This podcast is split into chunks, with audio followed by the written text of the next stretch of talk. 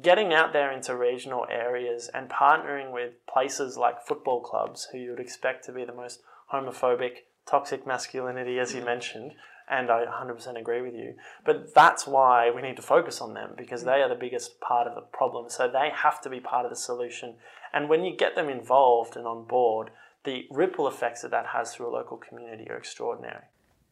That was Jason Ball, LGBTIQ and mental health advocate and Victorian Young Australian of the Year for 2017. My name is Asanga Senaratna and this is Lantern, a podcast about young people trying to change the world, trying to understand what that actually means. June 2016, the Australian federal election campaign is well underway, and that's when I first heard the name Jason Ball. The national media was lighting up after the homophobic graffiti was tagged across his campaign posters that attacked the openly gay candidate. But what's more was that he was rising quickly in the polls to challenge an incumbent Conservative parliamentarian in what everyone thought would be a tight race in a traditionally safe seat. And for me, sitting back at home, that was an incredibly exciting time. And not because I aligned exactly with what Jason's policies were, but he was someone young, challenging the status quo and standing up to hatred with love. And sometimes, in all honesty, I can be ambivalent about politics and whether it's the, the best way to enact social change. But I knew who better to ask than Jason. And being a sports and football fan myself, I knew this story was an important one, particularly given the masculinity that surrounds uh, not only local sport but particularly football, and how we can use and harness this amazing community of fans, players, supporters for good. So, for our third episode, Regan Quick and Yas Naji sat down with Jason to discuss his journey to activism, the challenges of coming out in the football community, the importance of mental health, driving grassroots change, particularly in rural areas, the role of politics and social change, and overcoming stereotypes more broadly. Enjoy. My name's Jason Ball. I am lucky enough to be the 2017 Young Australian of the Year for Victoria. I'm also an ambassador for Beyond Blue, the national initiative to tackle depression and anxiety. I consider myself a bit of an LGBTI and mental health advocate, and I was also the Greens candidate in the federal seat of Higgins at the last federal election. So, a range of different things and a range of different passions. Oh, fair enough. And I really appreciate the sort of intense passion you've got towards the subject, which sort of makes me feel like it's got to come from somewhere. So, what was your sort of upbringing like? Who were your ideological, like, sort of mentors? I think my passion for equality, I suppose, and mental health certainly came from my own personal experiences growing up. I realized that I was gay when I was 12 years old, and at the time, I thought that that was the worst possible thing that I could be. Uh, the word gay was constantly used on the playground to mean bad or weak or stupid or disgusting. And when I figured out that that was me, or at least what other people might think about me, it really crushed me. And I remember making a promise to myself that I would never act on these feelings, that I would go through life, marry a woman, have kids and a family, do all the things society expects of me. No one would ever know about who I really was. And I was just petrified that my family would be disappointed in me, that my friends would discard me. And I went to great lengths growing up to hide my sexuality. I tried for a long time not to be gay. I was hoping that it would be something that would go away. And after years of hiding and pretending, I got to a point where I was 15 years old where I started to think maybe it would just be easier if I didn't exist. I got to the point of thinking about taking my own life, and I thought that that would be easier than dealing with the shame or the embarrassment that might come from anyone finding out about who I really was. And my journey, though, is a positive one because in the end, people didn't think less of me. My friends accepted me, my family accepted me, even my football teammates accepted me. And that was a story that I really wanted to get out there and share because I know when I was younger and struggling to come to terms with who I was, you know, if I had have known, if I had have had gay role models, if I had have known that you could go through life and still be anyone, you could still be an AFL player, you can you know, still pursue whatever it is that makes you happy. It's not going to put you into a box. Um, that would have made things um, really different for me. And so that was my passion to do things like, you know, challenge the AFL to do more to tackle homophobia. And then when it comes to politics, um, that is kind of the arena where big change happens in terms of policy. And I know that whether it's marriage equality, whether it's uh, exemptions in the Anti Discrimination Act that allow people to continue to discriminate against LGBTI people, these are the things that need to change. It needs to start at the top, and that was probably one of my big motivating factors to not just be an advocate for the LGBTI community, but to enter Parliament to be a voice for the LGBTI community. Oh, I'm really sorry to hear that you had to go through that, especially at such a tender age. You mentioned sort of the lack of gay role models. So, what was the sort of trigger? Like you mentioned the rut that you got into. So, what pulled you out? What was the sort of inspiration period? In a way, I kind of pulled myself out of it. I kind of came to the realization that if I only live one time, I may as well do what makes me happy. I may as well be the person that I am and worry less about what other people think about me. But luckily, as well, people didn't think less of me. Um, I came out to a girl who didn't go to my high school. She was a family friend, so it felt like a safe bet. Um, and luckily, when her reaction was positive, that started me off on a journey towards telling more people and feeling more comfortable in myself. And in a way, growing up, there weren't people like Josh Thomas or Matthew Mitcham or Tom Ballard, sort of these examples of young, happy, successful gay men in the public eye. And so, you know, seeing their examples in whether it's comedy or radio or TV or, you know, diving, um, I kind of wanted to be that role model within the world of AFL that I wish that I'd had growing up. And playing country football out in regional Victoria, I was in a bit of a unique situation. Um, as uh, so, when I decided to share my story, uh, in a way, became the first openly gay Aussie rules player at any level of the game. And in the absence of any elite players doing that, my story kind of filled that vacuum, and you know, it sparked a real conversation. Gotcha. And um, before we sort of um, touch on maybe the toxic masculinity of AFL, etc., I do want to mention you did mention that you were playing regional football. So how much harder, what's the difference between sort of the regional approach to you know the LGBTI community versus where you were growing up, which was was in South Yarra, so I grew up out in the country. Out in the country. I grew up in a town called Yarra Glen, mm. and then moved to South Yarra mm. when I was going to uni. So okay. yes, most of what I knew growing up was out in the Yarra Valley. Okay. Um, beautiful part of the world. It's only about an hour and a half out of the out of the city, so it's not too regional. But Yarra Glen's a pretty small town, about two thousand people. Mm. Um, doesn't have a high school in it or anything like that, mm. and so the regional area is a place where everyone knows each other's business. I think a lot more than metro areas. Um, it's also a place where there are very limited support for not just LGBTI people, but health services in general. Um, you know, we didn't have a GP in Yarra Glen, um, let alone, you know, a drop-in centre for, you know, youth mental health like Headspace or anything like that. So I very much had to travel into the city to be able to access any kind of support. And when I was a teenager, that was in the form of going along to events organised by a group called Minus 18, um, which you may have heard of. They're um, a fantastic network supporting LGBTI young people under the age of 25, whether it's through online support and forums and chat groups, um, but also having events like the same sex formal, which they put on every year. Um, you have a lot of young people who don't get to take the person they want to to their school formal or can't wear the clothes they want to at their school formal and just in general don't feel like they can be themselves at their school formal. And so Minus 18 put on the minus 18 school formal where anyone can come, take whoever they want, be whoever they are, and just feel safe and celebrate what is kind of a rite of passage for many young people going to something like a school formal. And so going to events with minus 18 um, was the first time that I actually got to meet other young people who were like me. I didn't know anyone like that in Yarra Glen. It was also in the days, you know, before, you know, smartphones. Um, so the best we had was MSN Messenger when it came to. it might be before your generation, no, but we're very late. okay. yeah. So you know, it was a different time back then. It was hard to connect. It was hard to find other people who were like you. But I certainly sorted out, even to the extent of you know, going down to libraries and ordering in books that had storylines that were about gay characters and gay narratives. Because up until that point, all I'd ever read about and heard about was straight people and straight storylines. Yeah, I'm, really happy that uh, despite the difficulty, you still sort of managed to access some services. And so I can see why you have that sort of passion for getting services further out. So I grew up in a place called Walpia for a while, which is pretty much town of like 100 people. Um, and you know, being like an Arabic person right after 9/11, not easy for my, definitely harder for my siblings than it was for me. And just being able to, being that only person in that area is so difficult. So, what do you think you can do to the people who are six hours away from the city? What sort of thing would you think of to try and get as much support as you can to those sort of areas? Well, because I found so much help online, I know that that's a huge thing.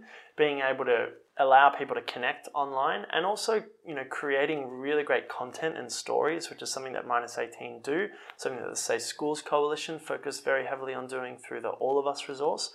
So for me, you know, great content, great storytelling, great support is actually available online now. Most young people are connected to the internet. They're connected to it 24 hours a day, and often the time that they need help is a time when your local GP is not open. Um, you know, it's a time, um, and, and for young LGBTI people, it's often, you know, not something that they often feel comfortable talking to their parents to who are more likely straight.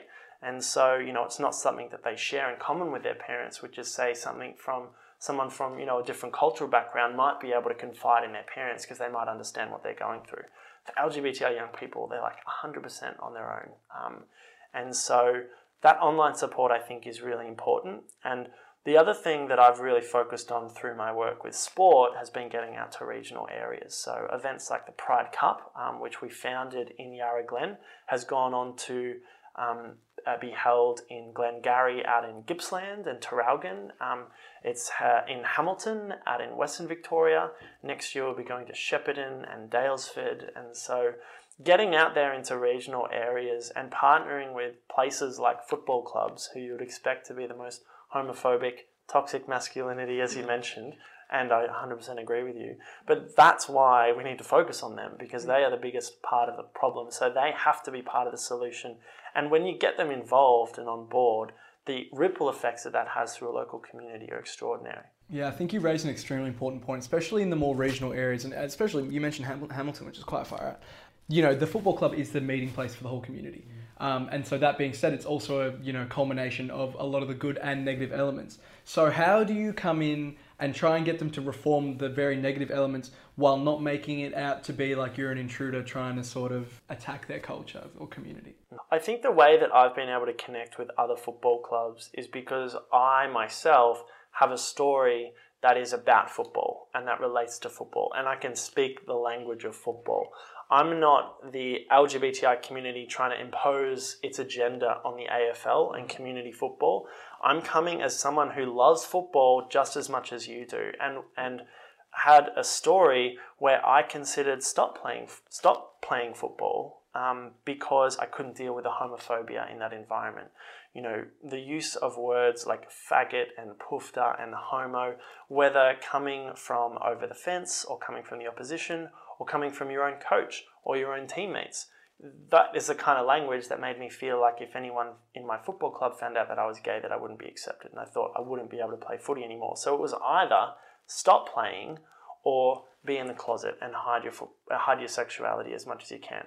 And I chose the latter, which was incredibly, incredibly exhausting. Um, you know, second guess, second guessing everything that I said, um, thinking about the way that I walked, about the way that I talked, not getting involved in conversations about relationships or what I was doing on the weekend. Like it completely limited the kinds of friendships and bonds that I could have developed with my teammates.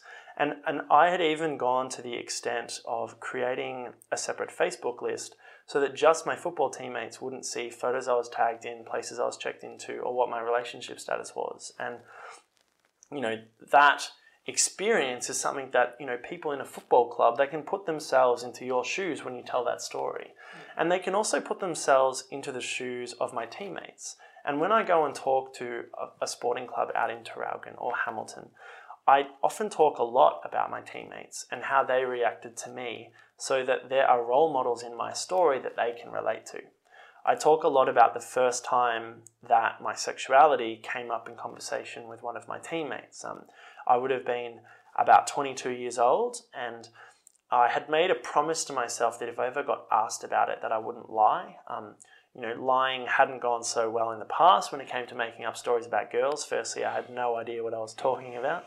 And secondly, it's exhausting to maintain fabricated stories. But when I was in the club rooms after training one night with one of my teammates, and he had broken up with his girlfriend. And he, uh, we were chatting about it for a bit. I asked him how he was doing, what happened. And after a bit of back and forth, he put it back onto me and he said, Oh, you know, what about you, Bally? Aren't you seeing someone at the moment? And I said, Well, yeah, I'm, I'm seeing someone. And as much as possible, I would use words like they and them instead of he or she to, you know, be honest without, with, by also getting around the elephant in the room. And my teammate just said, Well, what's his name? And my heart started beating really fast. I thought maybe he was testing me. And I just said, His name is James my teammate said, Well, has he come to any football matches yet? And I said, No, he hasn't. And he goes, Well, you know, you should bring him down. It'd be really great to meet him. And this was just a moment where like a weight had been lifted off my shoulders. And it turned out, you know, after 10 years, there was only so much that I could hide within my football club. Um, it turned out that someone who I went to uni with was working on a building site with one of my teammates, and, and, they, and they found out. And so, but all the fears I had, about how they were going to react to me weren't realized. And one by one, conversations like this kept happening in my football club where they would kind of reach out to me to say, We know that you're gay and it's not a big deal to us. And I kind of came to understand that a lot of the homophobic language coming from my teammates when I was growing up wasn't actually coming from a place of hatred towards me or towards people who are gay, but it was just coming from a place of ignorance and not understanding the impact that that language was having on one of their own teammates who they needed to, you know,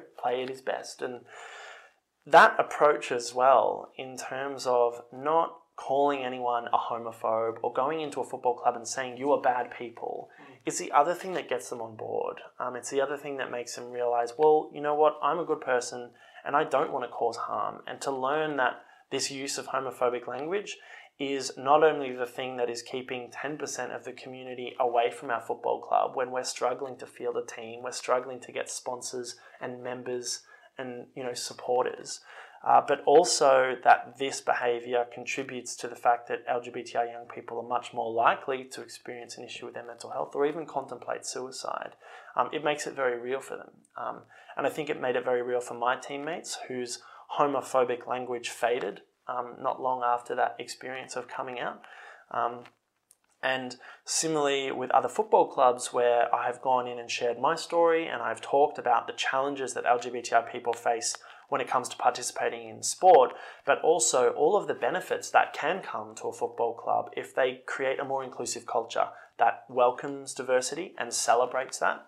Um, and whether that's diversity for different sexualities, gender identities, or you know cultural backgrounds, um, our Indigenous community. Um, languages, um, disability, gender. Um, there's a whole spectrum of people that football clubs are realizing are their new market, but it's going to require a whole lot of culture change for them to reach them. Yeah, um, I think sort of my last sort of question on your sort of coming out stories. Really, you know, it hit that people knew when you were 22. What do you think the same result would have happened if the word had come out when you were 15? Do you know what I mean? And I think, and you did mention mental illness in the youth in particular at a time when people maybe are not as empathetic, what can you do in the very young, tender ages where the words can hurt a lot more? I think that if I were to co- had come out when I was 15 or 16, I think it's very likely that my teammates would not have had the maturity mm. um, that they had when they were in their 20s when I was playing with them in senior football at Yarra Glen. Um, and I don't necessarily think that young people who are in that sporting environment should come out mm, and then okay. that will be the thing that will transform the attitudes of the people around them. It very well might. And you'd be surprised these days how accepting people can be. But I do actually think the onus is more on the rest of the players in that team to cut out the use of homophobic language. And you can do that in a range of different ways. Um, you can do it by going in there and sharing, you know, heart wrenching stories of people who had been almost driven to suicide because of their experience of, you know, um, kind of accidental, unintended homophobia. Um, or you can do it through humour. I don't know if you've seen the latest ad that came out of New Zealand recently where they kind of uh, challenged the use of homophobic language by literally saying if someone says something is gay, well, it's like, well, what do you mean it's gay? Are you meaning it's attracted to members of the same sex, or and then you know, and then pointing out that oh, anyway, it's a funny ad. You got to be there. You got to watch it. Um, but you know, that's usually an approach that I might take when I'm talking to young people. If they say that book is gay, I'm like, well, what do you mean the book is the book attracted to other books of the same sex? If they say no, I'm like, well, do you not have the vocabulary that you can't think of another word? You know, like, um, uh, you know, there's different approaches, um, and I think maturity levels are definitely something to take into consideration, whether it's a young person or whether it's an adult. But the other thing is that, as you said, young people are in those kind of formative years as well. That's a time when they, more than anything, they just want to fit in. Um, and so to be different at that age is really tough, um, regardless of how much acceptance you, you can find from parents or friends. Um, it's still tough. But that is why I think we need to see schools and sporting clubs actually being proactive and visible in support of the LGBTI community. It's not enough just to say, don't use homophobic language. Um, we actually need to do things like having a Pride Cup where we paint our 50 metre line rainbow to show support for the LGBTI community that those young people can feel included and accepted and welcome. And what's it like when you are speaking in those schools? Do you find there's a difference between, say, if you're speaking in a public school or, say, a very religious private school? Like, is the perception different or is it more same old, same old between the kids? I've found surprisingly that regardless of the school environment, it's had a really great uh, response. Oh, and and that is even from going into some of the most conservative religious all boys schools, whether that's St. Kevin's in Toorak or Melbourne Grammar or Brighton Grammar. Yeah. I've spoken at all three of those schools and I've had some of the best responses from those schools. Um, after speaking at Melbourne Grammar, the students were actually inspired to hold a pride game of their own. Oh, and um, it was actually organised by, um, you know, the captain of the football team and in the assembly leading into the game, um, the vice captain of the school actually got up and came out to his entire school um, during assembly. And he talked about his twin brother, who was the captain of the football team, who had driven the organisation of the Pride game. It was just this really heartwarming moment of the, the football guys um, being leaders in their school and showing support for their mate who had come out um, to them and his own bravery to come out to his entire school will mm. like leave behind a legacy for other young people at that school that he won't even realize yet. And you know, this doesn't always happen easily either. It's not always a smooth road. Like those students who pushed for that got some pushback from their own school. The school had said that you know, um, uh, if you want to have a pride cup, oh, we can't do it because you know we can't get the jumpers made and the students went out and found a sponsor to make the jumpers, and so they went ahead with it. And the school said, "Look, we can't do media and promotion for it." So the boys secretly filmed the assembly where Rich came out and then uploaded it onto YouTube, and then they were all on Sunrise the next day. So, you know, the creativity um, of these young people, it's a testament to them. Um, but also, you know, they don't take no for an answer. And there's a real generational divide here where young people have grown up in a world where this is visible and there is just no issue for them. Yeah. Whereas our parents and our grandparents grew up at a time when it was illegal to be gay and there was shame and fear and hiding and silence about it. And so it is just such a divide that we see at the moment. And I'm so inspired by young people, and all you need to do is just give them an idea, like a pride game, as a way to show their support, and they'll do it. And you did mention the importance of not giving up on like typically people you wouldn't expect to be behind the message, like you know football clubs and all that how do you take that approach when we're focusing on the older generation who, as you said, come from a place where it was illegal and shameful and that like how can we kind of bridge the gap with them? Look, I, I take the approach and I mean maybe it's naive, but I don't think anyone is out of reach in terms of being able to change their mind. I think you have to have that hope mm. that anyone with the right connection, um, you can change their mind. But I'm I know that it's not going to be through evidence or rational argument that's going to get them to change their mind. It's going to be because of a personal connection for them, say a family member or someone they know coming out to them, and it becoming a real human issue, not something that is just theoretical or abstract or a stereotype in their head. Um, and so I find for me, just going out there and being myself and talking about the fact that I play football and I'm gay, that breaks down a whole lot of stereotypes in their mind, and they, up until then, might have never met a person who was gay. And I know for a lot of my teammates and a lot of the people in my club, including the people from older generations, until they'd met me, they hadn't met a gay person. But once they do, all of the stereotypes, potentially their you know discriminatory views, they, they evaporated because it wasn't some, you know, as I said, idea in their head. It was a very real person with a name, with a face. They know that person, they like that person, they're a good person. And that's the thing that transforms attitudes on this particular issue, I think. I think you make a really good point that I think, and that's maybe something that some campaigners need to realize, is that you can't really win through rationale, unfortunately, because there just is none for the opposing side. Why do you think that's so? Because, for example, I think a lot of what you know the gay community is going through right now is very similar to you know civil rights from uh, you know 30, 40 years ago and what Muhammad Ali had to go through, etc. But the fact that this is legal discrimination, just like naturally like that, why do people sort of not see the pattern and the similarities with what's come before in other forms of discrimination? Do you know what I mean? Where's the difference between race and being feeling different? Well, there isn't, like yeah. in, in that sense, and I think that you just have to look at history repeating itself again and again and again to know there's probably not going to change anytime soon. Like in, you know, 30 years' time, we'll probably be reflecting on some of the things that we do right now that are completely unethical. Whether you look at like the production of food and factory yeah. farming and stuff like that, um, when we have probably in 30 years' time, we will be able to um, create meat in a lab without torturing an innocent animal. Um, and that and people will look back at the days when we had factory farm um, food production for the planet and just think, what was wrong with people? How are we so blind to think that this is a living creature that feels pain and suffering, but we're willing to put it through up no you know misery just for our own convenience because we can't be creative enough to have a vegetarian diet or something like yeah, that. Yeah, so so basically your sort of your sort of moral is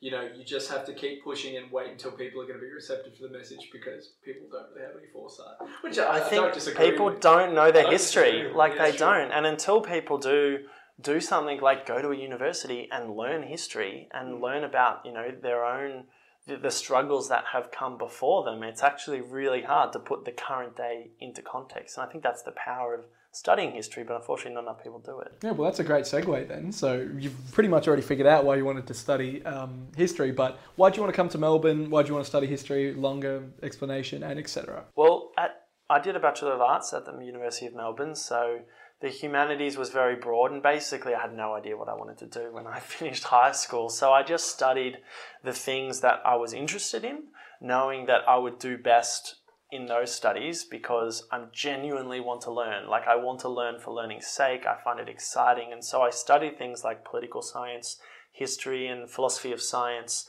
Um, I did cinema studies. I did some, you know, global international relations um, subjects. And, you know, that awoke in me my, my passion to create change in the world. And uh, also being a Bachelor of Arts, a lot of people would critique it as not having practical job ready skills. Um, but for me, the fact that you know my arts degree gave me kind of a worldly knowledge and also the ability to write, the ability to communicate, like all of those things have actually served me so well, um, you know, in the early stages of my career and hopefully, you know, well beyond that.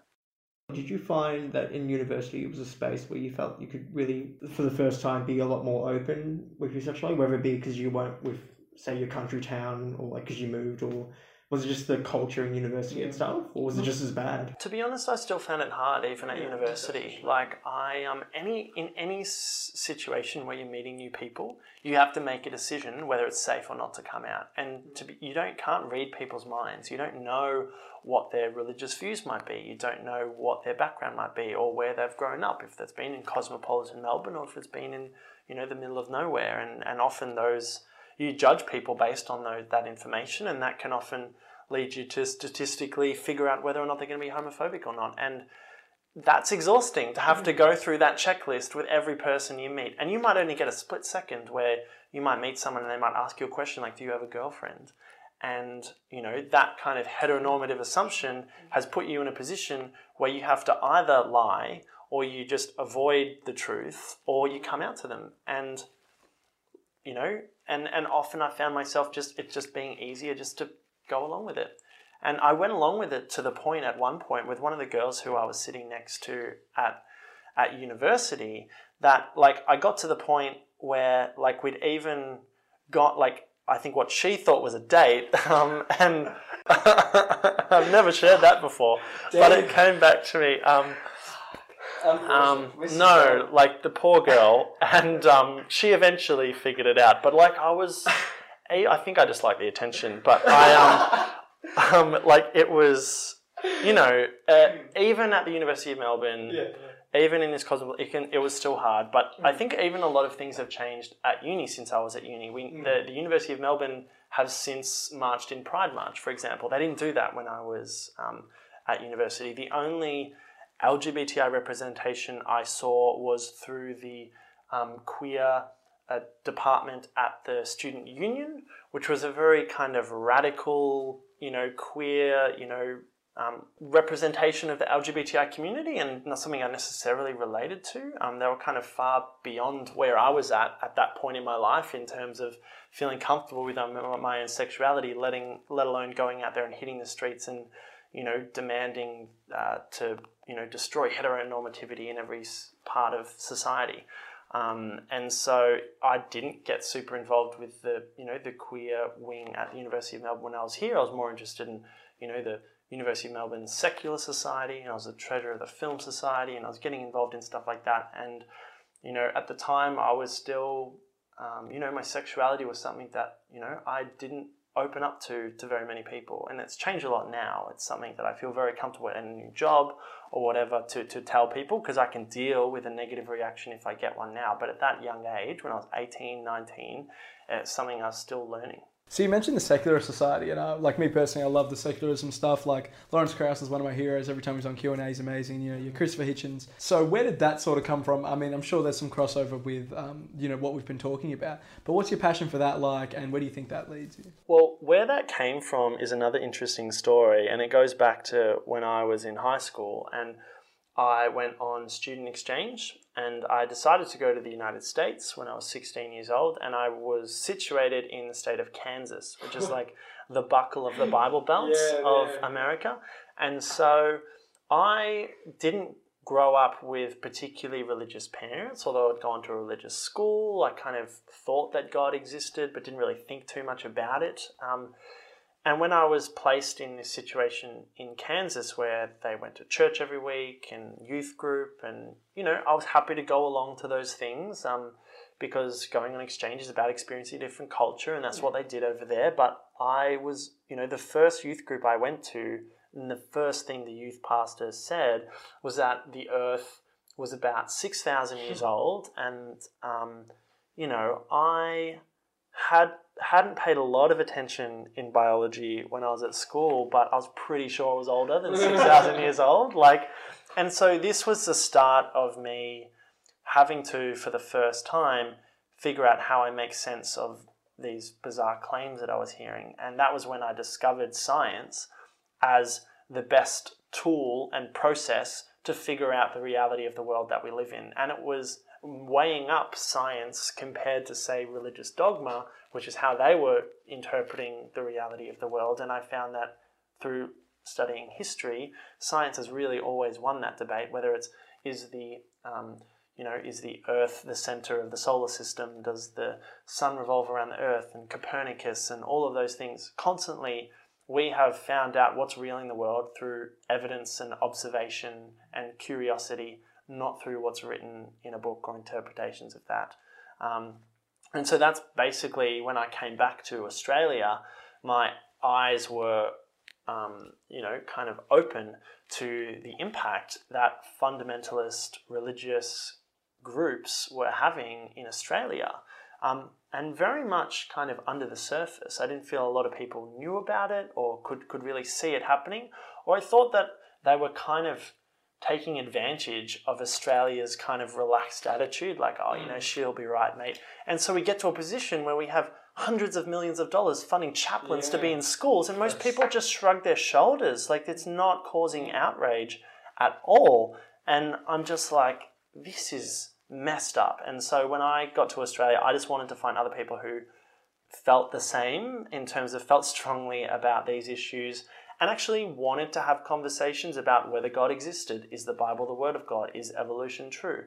And, you know, I thought the answers to these questions mattered. And so that was when I got involved in the Secular Society at the University of Melbourne, and I helped uh, found the Free Thought Student Alliance, where we created like a network of such groups on university campuses all around Australia.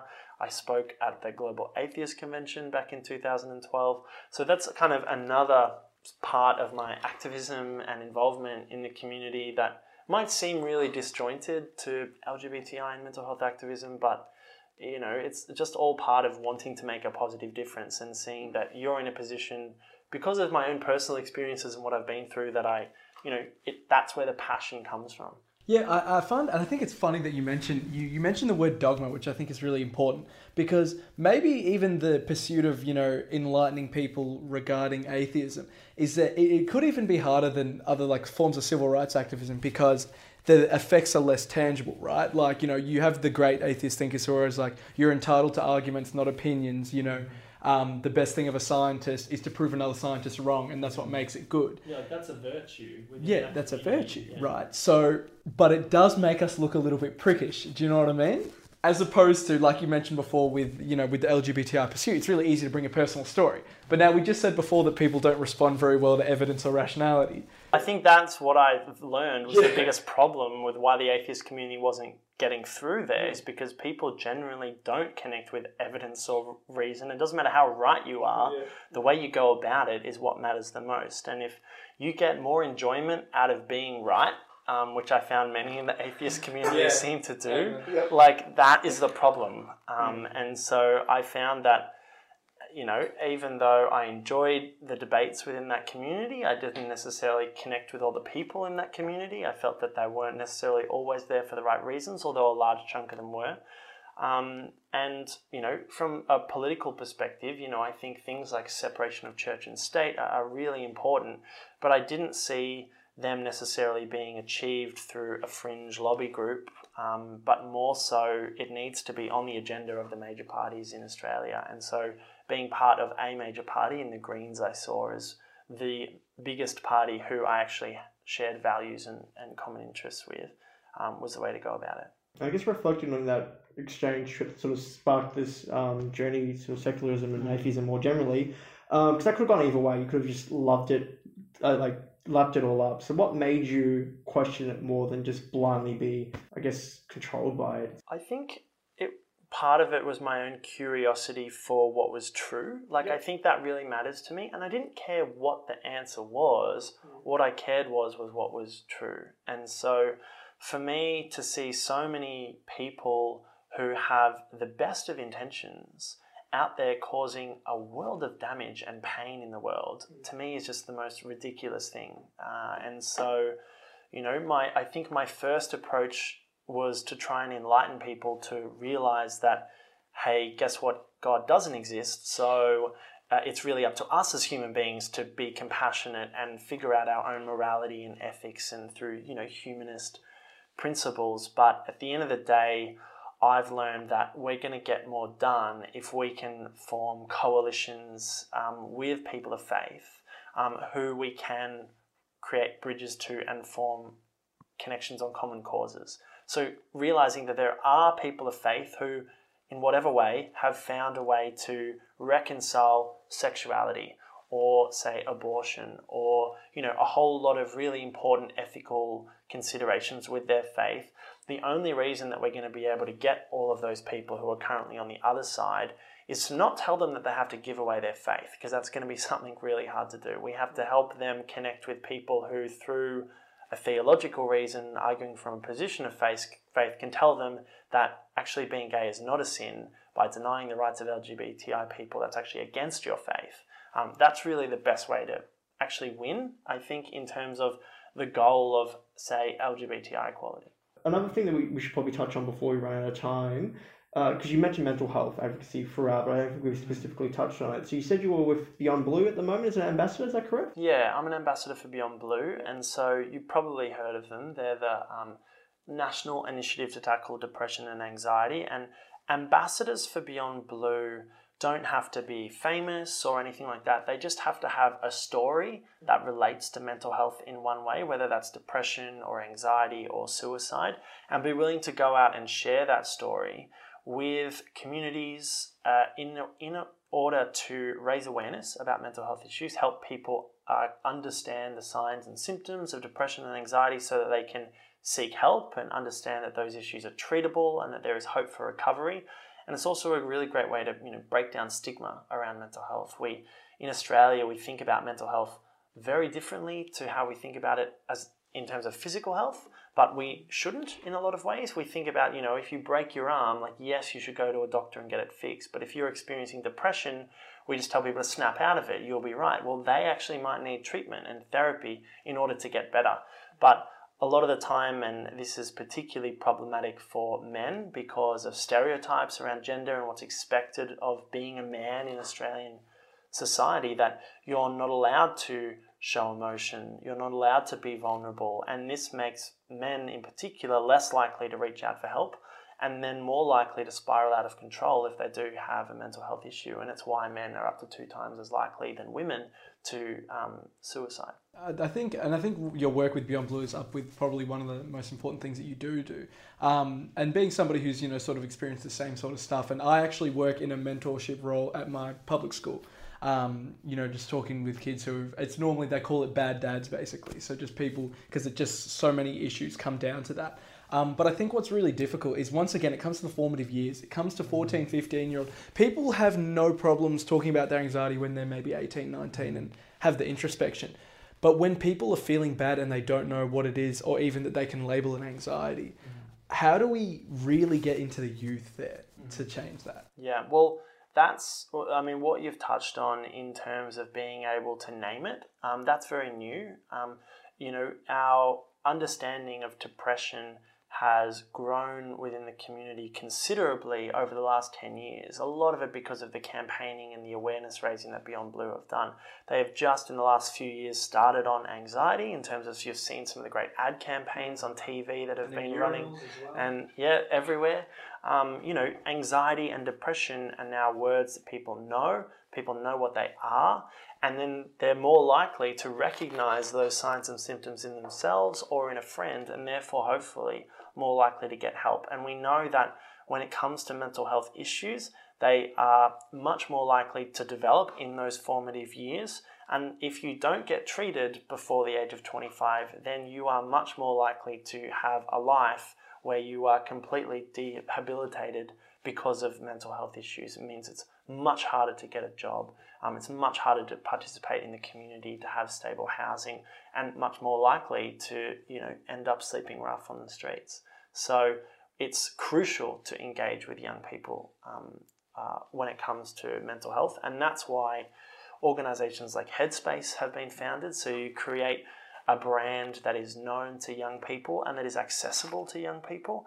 Um, you have centres where people can drop in anonymously without necessarily having to talk to their parents, being able to connect online.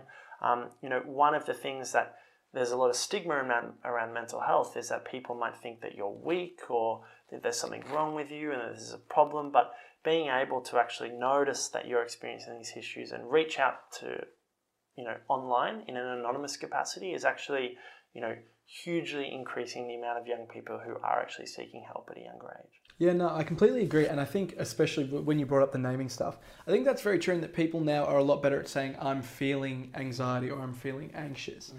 I think what I noticed a lot in high school was maybe a dismissal of people when they said I had depression. Mm-hmm. Do you know what I mean? Like, oh, no, that's, you know, you might be feeling depressed, but it's not serious. You don't have a mental yeah, illness. Yeah. What do you? What can we do about that? Because I feel like the awareness has been raised, but how do we mention the severity? Well, there is a difference between uh, experiencing yeah. anxiety and having an anxiety disorder. There is a difference between being depressed and having depression, and that's kind of the nuance I think that we're needing to break down and get into now. Um, everyone knows what it's like to experience, uh, to be depressed or to have anxiety. We've all experienced anxiety, but the problem with an anxiety disorder is when you experience that anxiety at a time when you shouldn't um, which means that you know you might not be able to go outside because you experience so much anxiety um, that you would usually experience in a time when you know as a caveman we were being hunted by a saber-toothed tiger. You know this is completely out of whack and means that you can't function properly. Depression, on the other hand, is something that it is prolonged. So we're talking more than two weeks is when you are feeling so low and you don't want to do anything and you're unproductive for that really extended period of time, that that is when it's time to go and see a doctor and talk about it and get assessed and hopefully get some treatment. It could be medication or it could be you know cognitive behavior therapy or other therapies. Um, you know, to be able to move past that. But there is a big difference with people feeling a bit down. We all feel a bit down sometimes, um, and depending on how resilient we are, often uh, can be how we can bounce back from those things. In the same way that everyone has a physical health, also everyone has a mental health. And so everyone needs to understand that we can all have good days and bad days without mental health, and the same days that we can have good days and bad days without physical health. And at the same time, we can actually do things for our own mental health to keep ourselves fit and healthy in terms of our brain in the same way that we go to the gym or we exercise or we run and eat well to do things to support our physical health. And these are things like, you know, whether it's mindfulness meditation, whether it's how much sleep we're getting, the kind of food that we're eating, all of these contribute to our mental health and gives us the resilience to be able to bounce back when something really bad happens in our life, which can be circumstantial. Um, or if we don't have, if we don't practice these things, if we don't focus on that, then we can actually get into, you know, prolonged depression, um, which can be two weeks or even longer, and you know, really um, disrupt someone's life. So really awesome stuff in that space, and we are got about ten minutes left. So before we sort of wrap up, I do want to bring because I think we have to bring it up eventually. The plebiscite. Thoughts? Yeah. I like it. It's an elephant in the room. I think if you if you're comfortable with speaking about it, I guess yeah. Thoughts on it? Is, has it just created more toxic? Because even today, there's another no message. Um, On the yeah, sky. yeah, yeah, Sky. written on the sky Yeah. again, which is just it sickens me when I see things like that. So Um, I think we are in a terrible situation, but we're going to make the most of it. Is sort of the, the I think the attitude that the LGBTI community have had to take in this. This was never something that we wanted, and all of the warning signs were there before this was forced upon us. That what we're seeing right now, in terms of the spikes in people reaching reaching out, the the um, just absolute wrath of hatred from the No campaign every day in the media um, you know, is there as we were warned. And so the best we can do, and there were people talking about, well, should we boycott this process? Should we not be involved in it because it is such a um, problematic, you know, proposition to be voting on human rights to create this really unhelpful, false dichotomy of an even debate. Like there's two sides to it. Sometimes there's just not two sides to a debate, you know. And we, the No campaign, have been given this like undeserved legitimacy in, in this process in a big way. Um, and credit to some of those media organisations like The Guardian who have actually said, well, there's not two sides to this debate, so we're not going to report the other side. Um, but, you know, that said, I think it's really important that we do get out and vote and that we do get out and vote yes, because even though this postal sur- survey is completely non binding, um, in that regardless of the outcome, it still doesn't we don't get marriage equality at the end of it. Um, we still have to have a parliamentary vote, which is exactly what we needed even before the plebiscite. Um, so, you know, the problems with this postal survey is that not only is it completely unnecessary in terms of legislation and politics in Australia, but it's incredibly wasteful when you look at the amount of money that it's costing $122 million. Like, that's not insignificant. Think of what that money could have done in terms of feeding the homeless or cancer research or literally name it, and it would be better than flushing it down the toilet in this postal It's survey. inequitable too. Um, it targets people that specifically are more likely to vote no.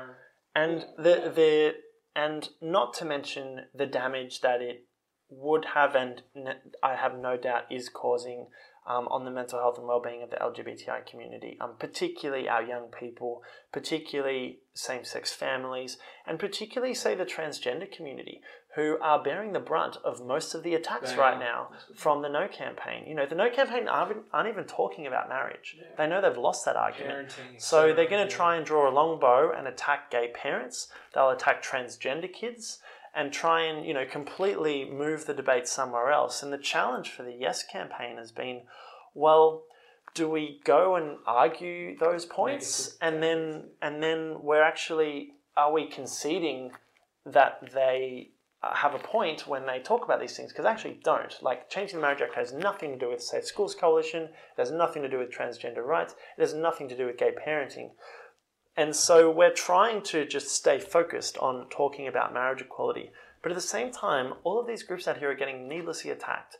Um, and we can win those arguments because we're, you know, they're also wrong when they say that gay people shouldn't have kids or that, you know, transgender people, you know, don't exist. Um, they're wrong. And we can go out and argue that too. And I think that's probably going to be the biggest collateral damage of this campaign. And it's going to be the biggest pivot in the history of pivots that we'll need to do is to go out and make sure that after we win marriage equality, we do actually fight for them and, and look after them. Because right now they've been, um, I think, in a way, ignored by the Yes campaign and for strategic reasons because we just want to win the bloody vote. Um, and we know that as soon as we go and have those discussions, it'll give legitimacy to the idea that the, the vote is actually something to do with those things. Um, but at the same time, you know, the LGBTI community is a community of different groups, and, and, and we need to look after the trans and gender diverse community and, and same sex parents and rainbow families as much as we need to look after, you know, the teenagers who are gay who want to one day get married. I think as well, what's scary is, you know, we're mentioning the yes vote, we just need to win.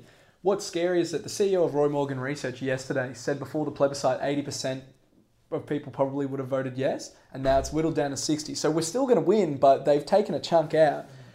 Does that slow down progress? I think this pleb- the postal survey was always going to slow down progress. That was its point. Yeah, that was yeah, why yeah. they're doing it. It is a is an opportunity to delay and distract and to pump as much fear and misinformation into the community to try and turn the tide of public opinion. That is why we were like, no, this is rigged. This is a trap. We're not doing this um, from the outset. And so potentially, yes, it's going to slow down progress. Um, but you know what? I think it's going to be the thing that really undoes this government because Yeah. I think that the amount of young people who have enrolled to vote just to vote Yeah, on this survey, exactly. They will also be voting at the next bloody Yeah. election, and they won't forget that that this unnecessary, wasteful, damaging, divisive thing that they put the most vulnerable people in our community through come the next election. And so Malcolm Turnbull might think he's doing it to save his prime ministership, but I think it's going to be the thing that undoes him. Yeah, and they've un- enlarged what's really a fringe issue, like especially for the electorate in 20 years. This is something that's just, yes, that's going to happen.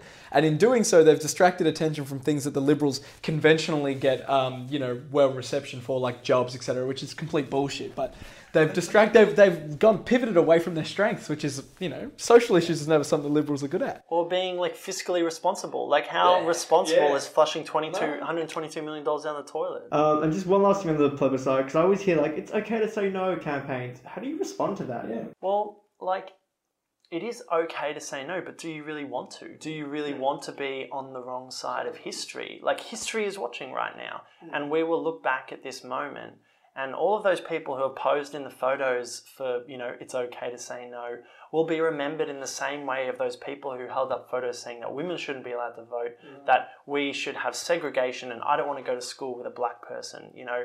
Um, this is the bottom of the barrel in terms of attitudes in society, um, and they are starved for relevance at the moment, and they are getting one last go at it with this postal survey. And hopefully, um, if we can get a resounding yes vote and we can show young LGBTI people that they do matter and they should hold on because equality is, you know, around the corner and that the majority and enough Australians, you know, care about them, um, that, you know, we can finally put this to bed. Yeah, fair enough. The whittling of the straight white man over history. Um, so just before we finish up, and since you're so well read, um, you know we've got to ask it: Is there like any books, movies, whatever? Being a film person as well, is there anything that you think you could suggest to young, young change makers who want to make a difference? Imagine you've got a few. Yeah, any media. When it comes to media consumption, the actual, I am a massive advocate for a couple of publications. Um, one is the Saturday Paper. I don't know if you've ever read it. Um, it's published by Schwartz Media. It's a weekly newspaper, comes out on a Saturday. Brilliant long form journalism paid for by philanthropy, not through Murdoch or you know the government or anything like that. And I think that is the future of media in a way. Like it's going to be a user pay system now that the, the rivers of gold from classifieds have have evaporated from from media. We need to find another way to get good journalism because like democracy doesn't work unless we have good journalism. And so whether it's the Saturday paper, um, which is a weekly thing, or uh, same publisher, but The Monthly, which is a magazine. Um, and on top of that, if you want even longer things, they publish what's called the Quarterly Essay, which is um, yeah four four of those a year. Um, amazing deep dives into politics, policy, society in Australia. Um, it's the best reading of politics, culture, and society I think that you'll find. And they've also just launched a podcast. So all your listeners, I'm sure, would like podcasts, and their podcast is called The Lucky Country. And they're a few episodes in. It's a good listen. Cool, perfect. Um, so I know we've touched on heaps of topics, but is there anything else we had burning to bring up, or we? Oh gosh, no, I'm not. I'm trying to think of a good way to wrap it up. We but, might have um, missed the boat a little bit on talking about safe schools, but we probably don't have enough time now, unfortunately.